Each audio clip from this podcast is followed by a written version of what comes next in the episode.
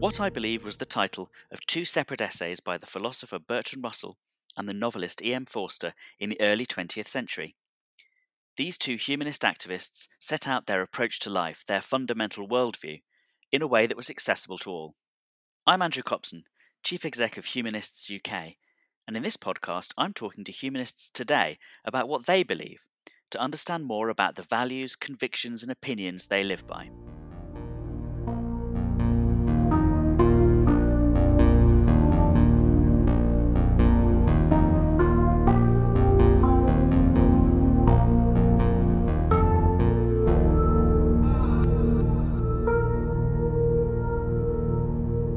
This week we're joined by Paul Sinha. Paul is a British comedian, broadcaster, and quizzer, perhaps best known currently as the Sinnerman on ITV's quiz show The Chase. And as well as being an expert quizzer and comedian, he's performed many times on radio, presented many of his own programs, and he's also a qualified physician. More importantly than all of that, he's a patron of Humanists UK. Paul, thank you for joining us. Thank you. Thank you. A lot of people's beliefs and values and convictions are, of course, formed initially and primarily by their family backgrounds. And I think that's true for you, isn't it? I think it's true for a lot of people. And at times I almost feel sorry for people who's who are so much the fruit of their parents' loins. They haven't they haven't veered away in any individual path whatsoever. And I mean, my parents are West Bengali immigrants. Um, my dad was a doctor, my mum was a nurse. They met at medical school and they were part of a sort of I wouldn't call mass immigration, but a, a sizable immigration to the United Kingdom in the in the fifties, sixties, and seventies of people whose um, primary motivation to work in Britain was to create an environment whereby their children could be educated to the best of their uh, to, to, the best. Hmm. Uh, and so it, it was it was kind of like a future investment that they'd make a good life being doctors and nurses and this, that, and the other. And as a result, their children would want for nothing. Um, when I say want for nothing, I don't mean in a financial way. I mean in an educational and emotionally nourishing way. In that Britain was associated with good schools and good education. Uh, and that seemed to be very much, when it comes to the generation of my dad's doctors, doctor friends, the big motivating factor.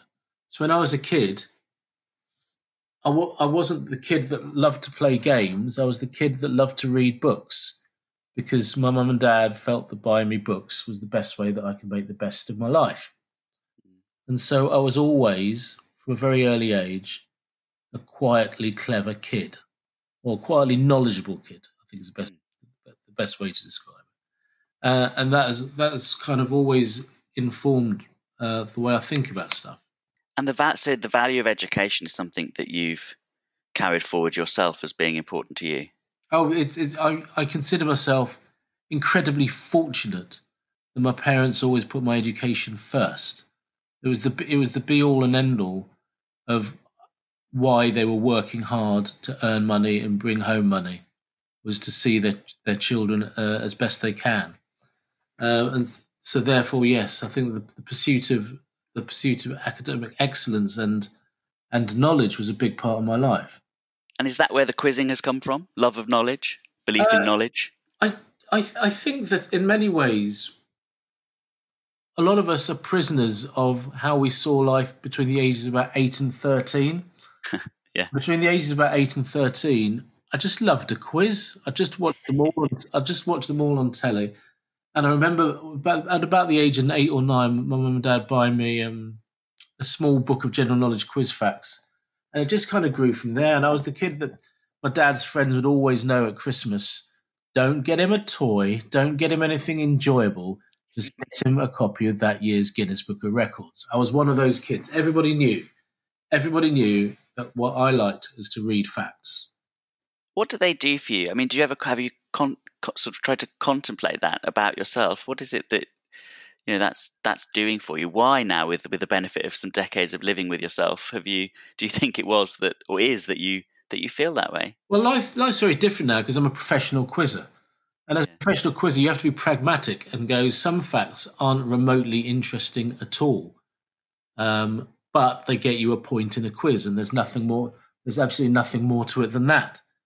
But there are other ways in which um, it's quite enriching. Uh, the one, the, the thing that I always say is that before I went into quiz, I had only a passing interest in art. And now I, abs- I absolutely love it. And in the last five or six years, I've been to all the world's major art galleries with a greater understanding of the context of what I'm looking at in a artistic, cultural, and historical perspective. I think not in that sense, knowledge can only improve your life because it incre- increases the scope of stuff that you're actually interested in. Uh, and so, very much, I've gone from when I started quizzing, which was somebody who'd know facts just to get points, to somebody who likes to know about the history of the world, how everything connects, the context, uh, the context in which we all find ourselves, but particularly how how things connect. And so, in that sense, it every day is a new day, an, an exciting day, because you know that you're going to find out something that enriches your soul. This is actually quite a I wasn't expecting to get into this necessarily. This is actually quite a big debate in education, isn't it? The the difference between, or the, the difference in value between knowledge on the one hand and then yeah. skills I mean, on the other. Literally half an hour before we spoke, I found out that Benazir Bhutto started a degree course at Harvard University at the age of 16 because her dad, the former president of Pakistan, had pulled strings with the economist J.K. Galbraith. And, and that, for me, is is more interesting than knowing – what's the second highest mountain in the Urals?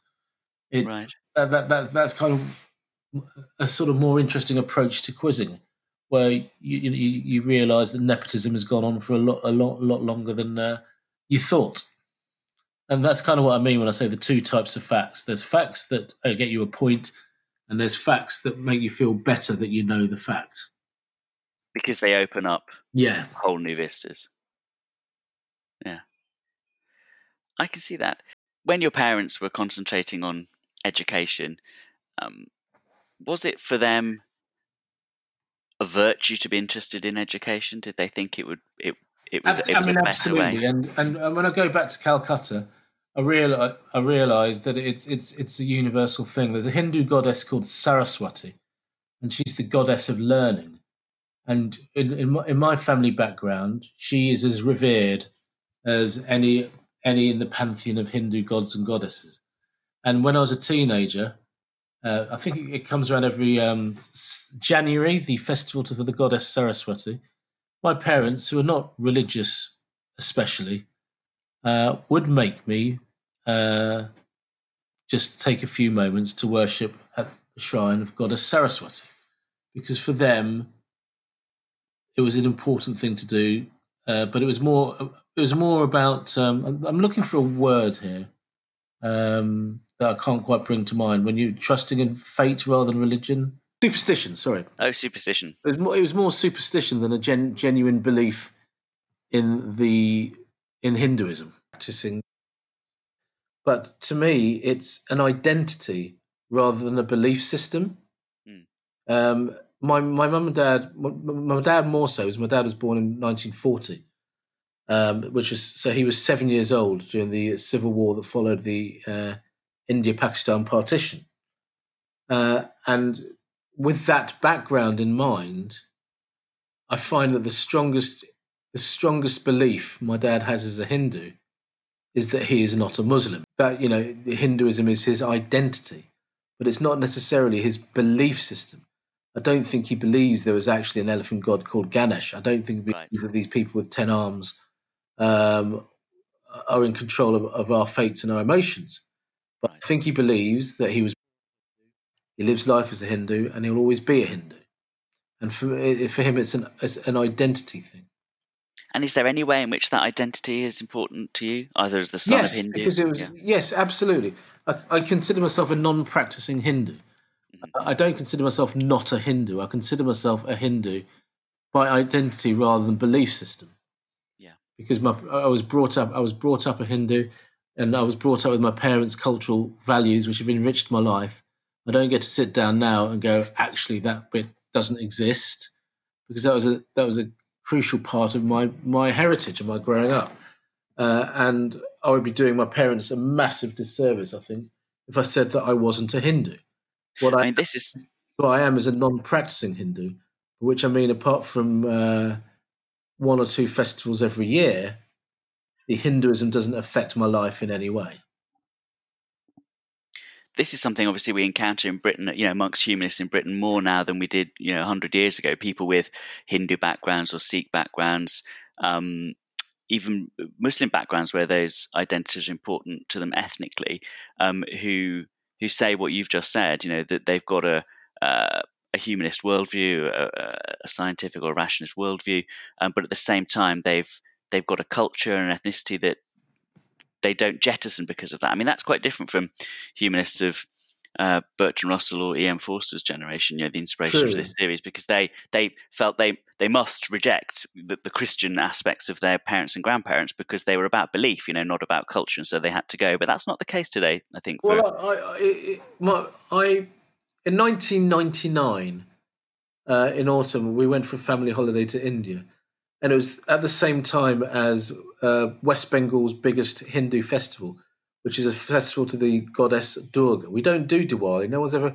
quite explained to me why West Bengalis don't do Diwali, but we don't do Diwali. We do this big thing called the Durga Puja.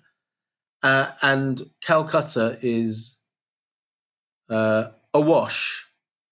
Um, awash, I don't know if that's the right word, but it, the whole the whole of the city has been turned into a massive 24 hour shrine to the goddess Durga. And on an aesthetic and artistic uh, scale, it's an extraordinary, thrilling thing to see. To see these people going from shrine to shrine to shrine, having a whale of a time, enjoying themselves.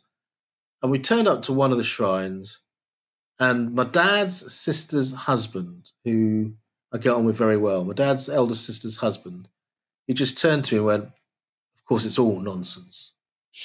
and I just looked at him and went, Huh? I don't know, it's just, it's just a bit of fun, but it's it's all nonsense.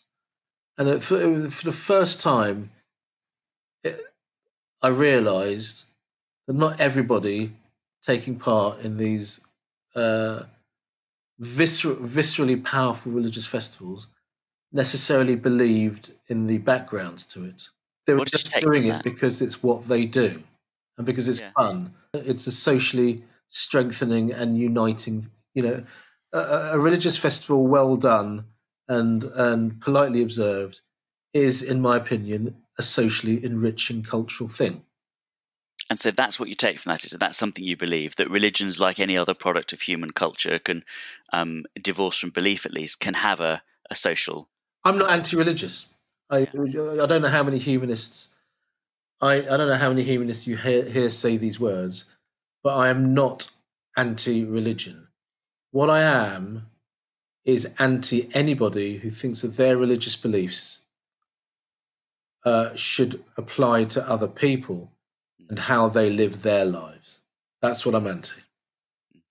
You, you, as far as I'm concerned, you're entitled to your own religious beliefs. You're entitled to turn to me and my husband. You're absolutely entitled to turn to me and my husband and say, I wish you well, but I don't agree that you got married because God said this and God said that and God said this. As far as I'm concerned, they're entitled to that. What, in my opinion, they're not entitled to say is, I believe the government should ban gay marriage. Because I think that's where your, an arrogance has set in that you believe that your, your own religious beliefs should be applied by everybody. And I think that's, that's for me, that's a simplistic version of how I see religion. It's your own personal choice and you're entitled to your, you're entitled to live your life by those personal choices. But the idea that other people should live their lives by your personal choices is, in my opinion, the most extraordinary example of hubristic arrogance you could possibly imagine. And is there anything of your parents' culture in that? I mean, there's a long tradition of Indian secularism, a diverse culture, uh, many different ways, even within Hinduism itself. Is that something that they also were keen on?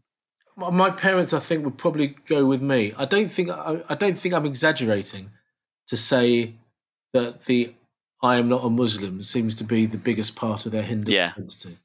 Uh, well, we're seeing that with Hindu nationalism now in India in a yeah, bad way. This, um, and I know that my my dad has got into uh, big arguments with with friends about the scale of their personal their personal Islamophobia Mm. um, because my dad's not like that. He, he- he's not got anything.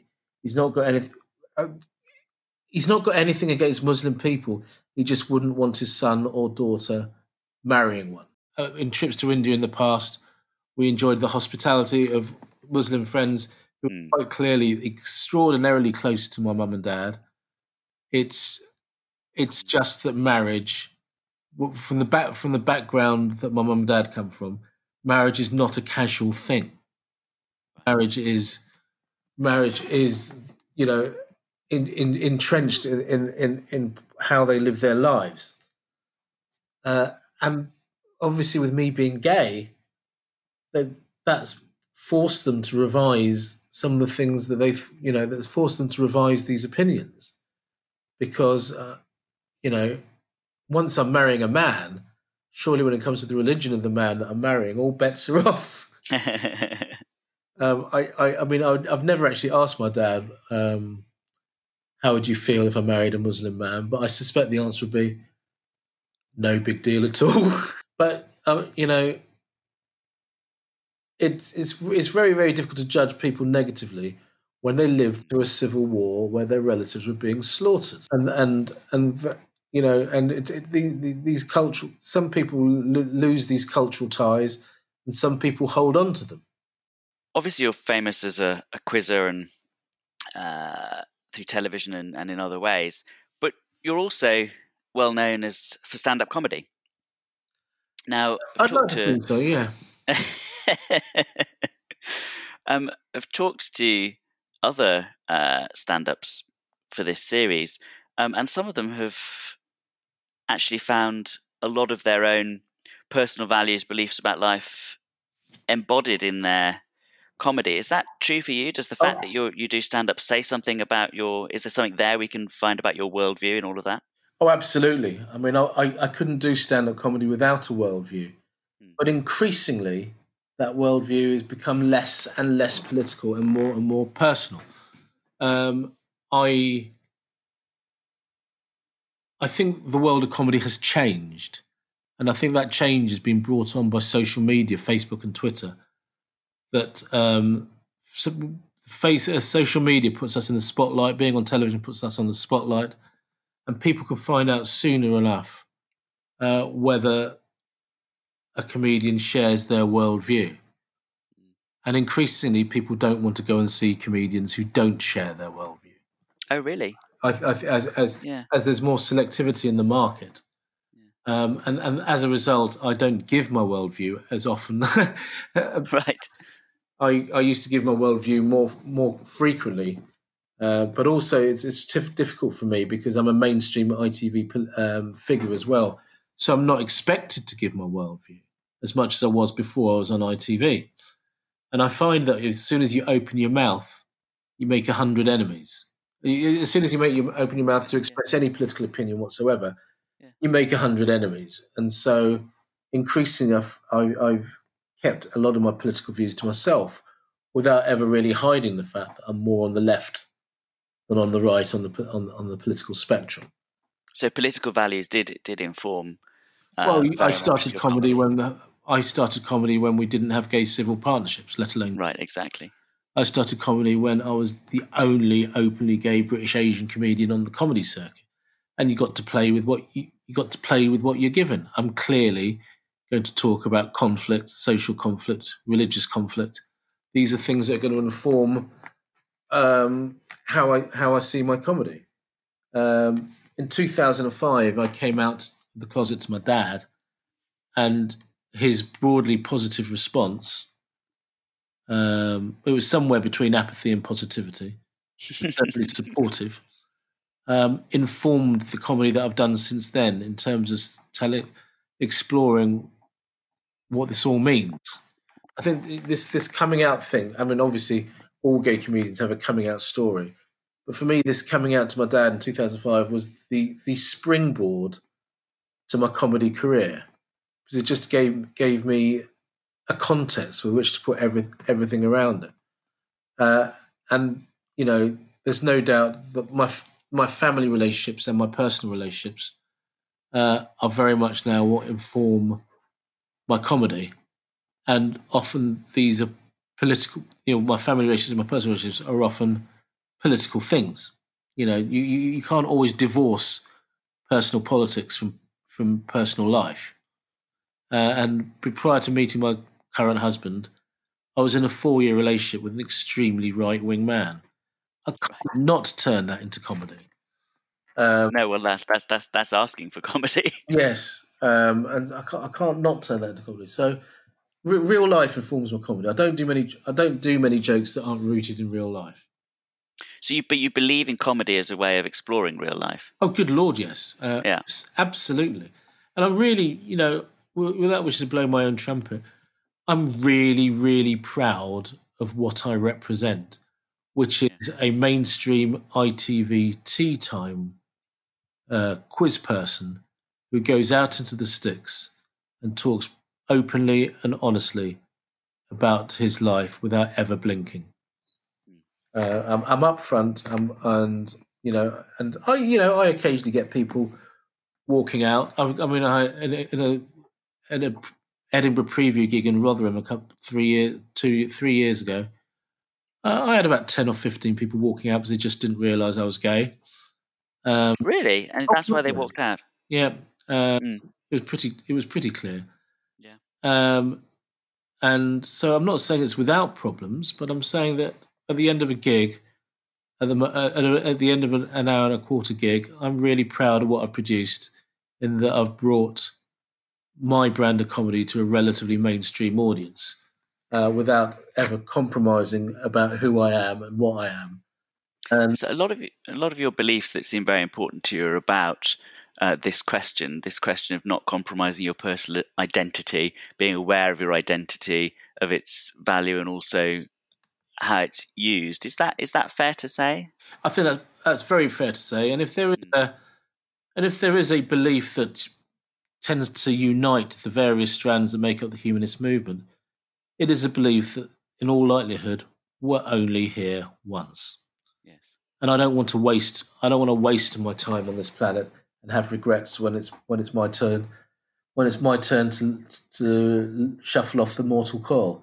And this has been very much exacerbated by, by my diagnosis last year of Parkinson's disease. Yes. Um, Parkinson's disease. I mean, I, it, didn't come as a shock. Um, I, I knew that my body was behaving in what can only be described as unusual ways uh, and it didn't come as a shock. But what it did was it just switched on a button, uh, and that button basically just said, "Right, do what you like now. Uh, it's absolutely time to do what you like." And by do what you like, uh, what I mean is, don't really have any fear in expressing yourself, and just be be be the person that you've always wanted to be, because you have no idea now when your time's going to run out and it was that strongly you felt that mortality was a, a spur to self-expression. Absolutely, um, mm. and um, it, it, it, really, you know, I, I don't really tend to hold back now when it comes to expressing opinions out of politeness. I just tend to go, "This is my chance to say what I want to say," um, because as I literally have no idea when my faculties are going to start to go, and I want to say as much as humanly as humanly possible before that time happens. Um, and so I've been very much a little uh, unleashed, really, uh, in, in the last in the last twelve months, just doing what I want to do. I'm, I don't mean I'm I don't mean I'm going wild. I no. mean that a panel show, I will say the joke that I wanted to say, and if it fails, it fails. There's there's an there's an episode of Beat the Chasers, our spin-off show, where I perform a rap to one of the contestants, uh, and literally, all that was going through my mind before I did the rap was, "This is the only chance you're ever going to have to perform a rap on a television program. Just do it. If it doesn't work, they'll just take it out of the edit. This is inconceivable way of thinking to me two years ago." Um, and so you found this empowering? Yeah, absolutely. I mean, I've I've I've recently had um, COVID nineteen. Hmm. Uh, the, the, for the first two weeks of being locked uh, in lockdown, I was in bed with a swirling fever and a cough and uh, absolute physical exhaustion. Uh, and as a result, I wasn't getting any of the side effects from my Parkinson's medication, which is uh, uh, slight, you know, slight anxiety, difficulty sleeping, constantly alert, constantly awake, and constantly creative. I feel that these side effects have come back, and I'm delighted. I'm, I'm, not many people say I'm delighted to have the side effects of my medication come back, but I've been living with my, the side effects of my medication for a while, and I like them. I like the person that I like the person that is that is that has made me become, which is just a little bit more impulsive, uh, and a little bit more alert and a little bit more creative. I I, I actually enjoy these, and the COVID nineteen and knocked these knocked these symptoms out of me. And I'm really pleased. To, you know, not many people would celebrate sleepless sleeplessness um, and, and anxiety, but I've embraced. I've, I've just spent what, eleven months embracing it, and then I just saw it disappear, and I'm yes. really glad it's back. Yes, it means that my husband has to deal with a lot more tantrums and emotional breakdowns. That's his problem, not mine. but I mean, this is this is definitely a very interesting observation. The idea that this diagnosis and these facts have, have been empowering for you. Um, do you think there was anything about you that set set these things up for being empowering. I mean, obviously, some people um, would would fall apart with hopelessness um, at a diagnosis, or wouldn't have the same effects as you. Was there any any beliefs you had going into this that you, you know think... what? It's, it's not so much belief system as having a family who've always coped with every bit of stress, uh, every bit of stress with grace and magnanimity and calmness. I think the most important thing in my life in terms of influence is the fact that my dad has had three heart attacks and two coronary artery bypass operations, and my mum had a double mastectomy for breast cancer. And they've provided me with a template of how to behave in life. To be, to you know, they provide me with this template of being calm and pragmatic, and just getting on with things. That isn't necessarily the template that I've lived my life by in the past, but one that I've determined to live my life by now.